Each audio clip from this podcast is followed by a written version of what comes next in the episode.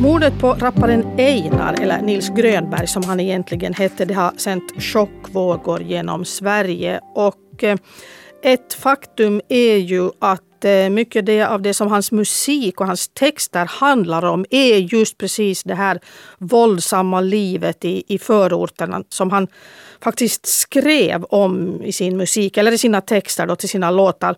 Vi ska prata om det här i Nyhetspodden idag. Jag heter Karin Götelid och gäst i podden är Norden-korrespondenten Lukas Dahlström. Hej Lukas! Hej! Hur skulle du beskriva Einars musik? Uh, han är en väldigt duktig musiker, duktig artist, en av Sveriges äh, absolut största uh, artister, eller var. Um, jättepopulär i en ganska ung målgrupp. Uh, men hans musik, bra hiphop, rytmisk, han uh, anpassar ofta sina låtar enligt hans sätt att rappa mm. uh, på ett väldigt snyggt sätt och stod för en, en ny sorts svensk hiphop. Han, det är sagt att han är ansikte utåt just för den här nya vågen av uh, svip, svensk hiphop och har länge kämpat om den här första platsen tillsammans med andra kända nya rappare här i Sverige. Så mm. en väldigt stor förlust att han dog bara 19 år gammal. Ja, jag hörde en svensk musikjournalist beskriva just precis ungefär det som du säger. Att, att det som var speciellt med hans rap var just att den var melodiös och mer liksom hittig så att säga. Och att det var det nya. Ja, mycket, mycket, speciellt nu på senare tid så kom det ju ut väldigt bra sånger, exempelvis den här sången Dansa kan jag eh, rekommendera som är en väldigt melodisk och, och eh, snygg låt. Mm. Ja, och vi är väl kanske ganska många tror jag som har lyssnat på Einars musik nu. I varje fall har faktiskt jag gjort det en hel del. Mm, samma här. Vilket också säger en hel del om att man kanske inte har lyssnat. Han har ju haft en väldigt ung målgrupp. Jag själv börjar närma mig 30 och har kanske inte lyssnat jättemycket på Einar tidigare, men det har också varit en förlust för mig eftersom jag nu har upptäckt honom på allvar och tycker att han är jätte, jättebra. Mm. Ja, alltså jag personligen har liksom stött på hans namn via killar i 16-årsåldern så att nej, jag har definitivt inte heller lyssnat på honom. Men, men alltså, när jag lyssnar så kan jag nog faktiskt säga att det är bra musik tycker jag också. Men eh, texterna då som jag pratade om lite här. Så Texterna i Einars rappar det är ju det här då att jag står här med mitt vapen. Han eh, rappar om killar som samlar på begravningar till exempel. Och I videorna då så är det mycket guld och det är mycket klockor och, och vapen då som sagt. Och det är ju ett faktum att han, Einar och många andra rappare har kopplingar till de kriminella gängen i Sverige. Vilka mm. är de här kopplingarna? Nej, men redan i sin genombrottslåt uh, Katten i trakten så uh, hyllar han en känd mördad gängledare från Enskededalen, där han själv kommer ifrån också. Uh, och det här var någonting som man redan då från åklagarhåll notera eftersom den här mördade ledaren var känd för sina hänsynslösa metoder. Mm. Uh, så redan från början så har hans musikkarriär haft kopplingar till olika kriminella gäng och kriminella miljöer här i, i Stockholmsområdet. Um, och samtidigt som han då var en väldigt duktig artist så måste man också komma ihåg att han kom från en ganska stökig bakgrund. Mm. Han skrev en del av sin musik på ett behandlingshem för unga som har kommit snett. Uh, och samtidigt som han då släppte alla de här hitlåtarna så drog han på sig några domar uh, och umgicks med kriminella. Och uh, i sina låtar visar han också stöd då för personer som kopplats till olika gäng. och nu bara några månader inför dödsskjutningen av Einar skedde två händelser som på något sätt kan illustrera den här världen som han då delvis levde i. Uh, I slutet av september slog polisen till mot en fest och det slutade med att Einar sköts med elpistol av polisen. De försökte ta ett av polisens vapen, mm. enligt Expressen. Uh, där alltså då bråk med polisen. En annan händelse som flera medier kopplar nu till mordet på honom skedde i början av oktober då Einar utreddes misstänkt för inblandning i en knivhuggning där en man skadades svårt på en krog i centrala Stockholm. Och sen dess så har han enligt Aftonbladet levt med ett pris på sitt huvud. Mm. Ja, vi behöver ju kanske påpeka det här förstås, det att, att eh, vi vet ju inte eh, vem som sköt ihjäl Einar. Och och eh, när vi nu spelar in den här podden så har polisen heller inte gripit någon och det finns inget motiv. Men, men här är ju ändå precis saker som du säger som, som vi vet och det är ju den här starka kopplingen till gängkriminaliteten som ju verkligen nu är en jättegrej i Sverige. Och, och det här och, vi pratar lite och där ska jag säga också, mm. du, du talar om det här att, att man inte ännu vet vem som, som mördade honom, mm. eller som sköt, sköt, sköt ihjäl honom. Det vet man inte heller i jätte, jättemånga fall som misstänks ha kopplingar till gängbrottsligheten i, i, i Sverige. Jag tror att det är ett fall sedan 2018 i Järvaområdet, som är ett av de här utsatta områdena i, i Sverige, som, eh, där man har utrett och där man har fått fast då en mördare. Det är väldigt ovanligt att sådana fall reds ut. Reds ut. Mm. Det är ju en av anledningarna till att, att eh, polisen och myndigheterna har så svårt att komma åt den här gängbrottsligheten. Just precis det här att det blir oupprätt. Precis. Men ett av de fallen där man har faktiskt kunnat reda ut eh, och nysta upp ett helt gäng, det här Vårbynätverket, mm. som Einar också har en viss koppling till. Och det här Vårbynätverket är ett av de mest våldsamma gängen i Sverige som i tio år har sysslat med organiserad brottslighet i Stockholm. Och de har haft tillgång till både vapen och sprängämnen och eh, ledaren för det här gänget kunde gripas i Spanien förra året och han misstänktes då för mordförberedelse, människorov, rån, grov allmänfarlig ödeläggelse, utpressning och grovt vapenbrott. Och det, det, säger en hel del om det här gänget.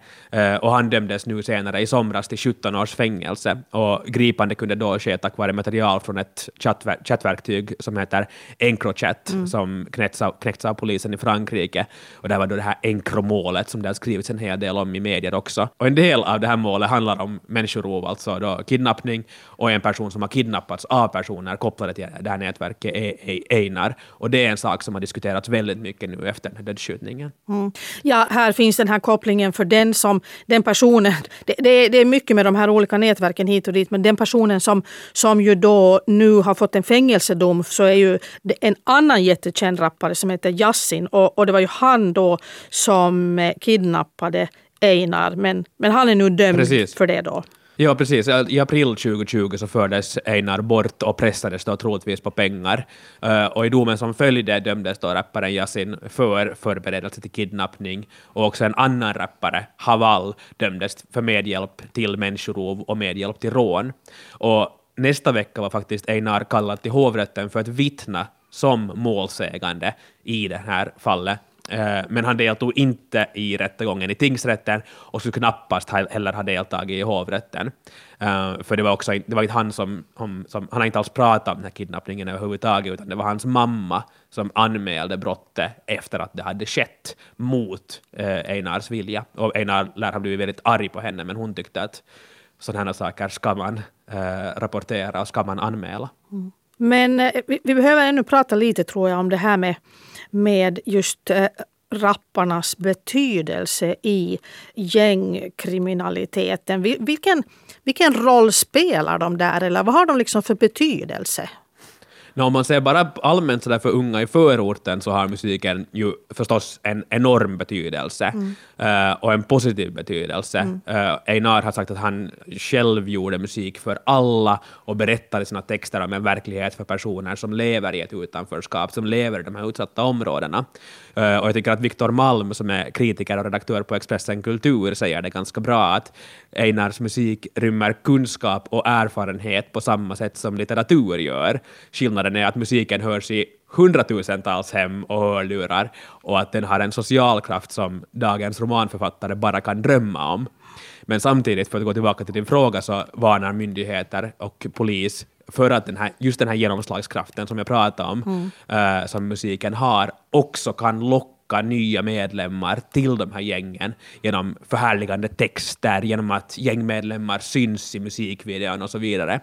Um, och där måste man ju samtidigt också komma ihåg att våldsförhärligande är ju inget nytt. Det är inte någonting som svenska hiphoppare har kommit på, utan mm. hela vår värld är väl på något vis uppbyggd kring våldsförhärligande. Mm. Uh, och att stämpla musiken här som någon slags rot till det onda är fel, mm. men man kan ändå inte blunda för att den används.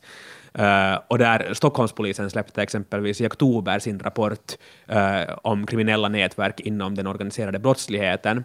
Och uh, DN tar upp det här i en artikel och där anges musikproduktion och särskilt hiphop som exempel på gängens varumärkesbyggande. Att där finns ett slags publikt förhärligande av en kriminell livsstil som kan gynna gängen. Men igen, det här, jag, jag tycker det är en svår diskussion att ha mm. eftersom man kan inte säga att man uppmuntrar till brott bara för att man rappar om något kriminellt. För på samma sätt kan väl en, då en författare äh, dömas för mm. att hen då skriver om något kriminellt. Men ja. här finns det ändå den här lite tydligare kopplingen. Polisen använder sig av texter och musikvideos också i sin bevisföring. Mm. Ja, de har ju alltså precis i, i sin spaning så går de ju in i texterna och hittar kopplingar där och budskap. Exakt, det fanns en text i DN Kultur som är skriven av Hugo Lindqvist som tar upp den här kopplingen mellan kriminalitet och personer verksamma inom musikbranschen. Eh, det finns exempelvis en tingsrättsdom mot tre personer som dömdes för grovt vapenbrott efter att man i en musikvideo hade hanterat tre skarpladdade skjutvapen. Och ett av de här vapnen användes vid en uppmärksammad dödsskjutning av en tolvårig flicka i en Stockholmsförort tidigare. Mm. Och under huvudförhandlingarna i det målet eh, så lämnade åklagarna fram ny bevisning. Så där var det inte bara den här musikvideon, utan man hittade också en låttext som hade eh, hittats i en av de åtalades mobil, som beskriver en liknande skjutning som den där den här tolvåriga flickan dog. Uh, och i början av oktober, det här är också intressant, skrev mm. Expressen att fem av Sveriges tio mest spelade rappare sitter i fängelse eller i häkte uh, eller är kända för brott.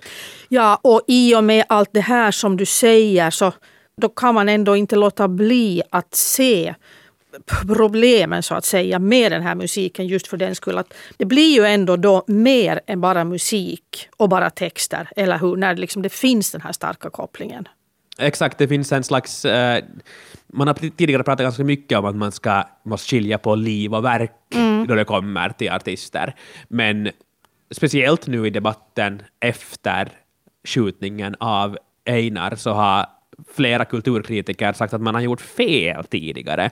Att man måste börja bevaka den här musikgenren bättre. Man måste tolka och förstå låtarna. Um, likadant som man kanske gör med annan kultur, men man har på något vis inte riktigt gjort det här i och med att man är lite, eh, så som jag har förstått det, jag är själv ingen litteraturkritiker mm. eller musikkritiker, men eh, så som jag har förstått det så har man varit lite rädd för att direkt koppla samman musiken då med de här våldsdåderna. Och det är ju det är på något vis fel, men som Expressens Viktor Malm säger så har man bevakat Horace Engdahl och Svenska Akademin mm. med större skärpa än man har bevakat musik, den här musiken som ändå når jätte, jätte, jättemånga människor. Mm. Uh, och en, en av de personerna som har fått mest uppmärksamhet här är ju kanske då uh, Yasin, mm. som vi har talat om tidigare.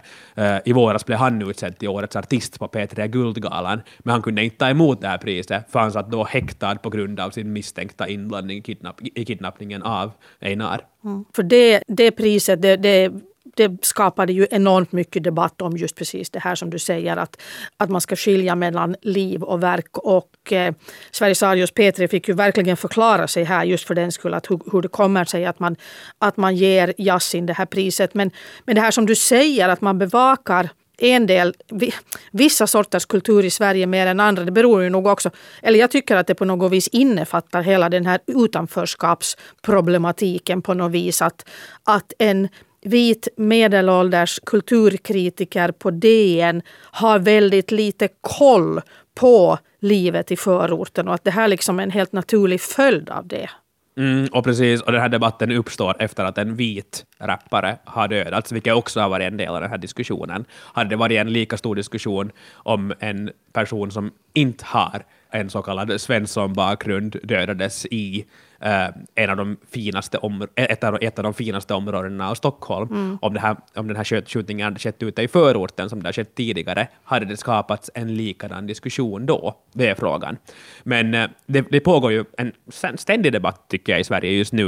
Uh, och en ganska fräsch debatt också på något vis. Mm. Att um, vad, hur ska man göra med de här artisterna som är dömda eller misstänkta för grova brott, men samtidigt sysslar med den bästa musiken i Sverige.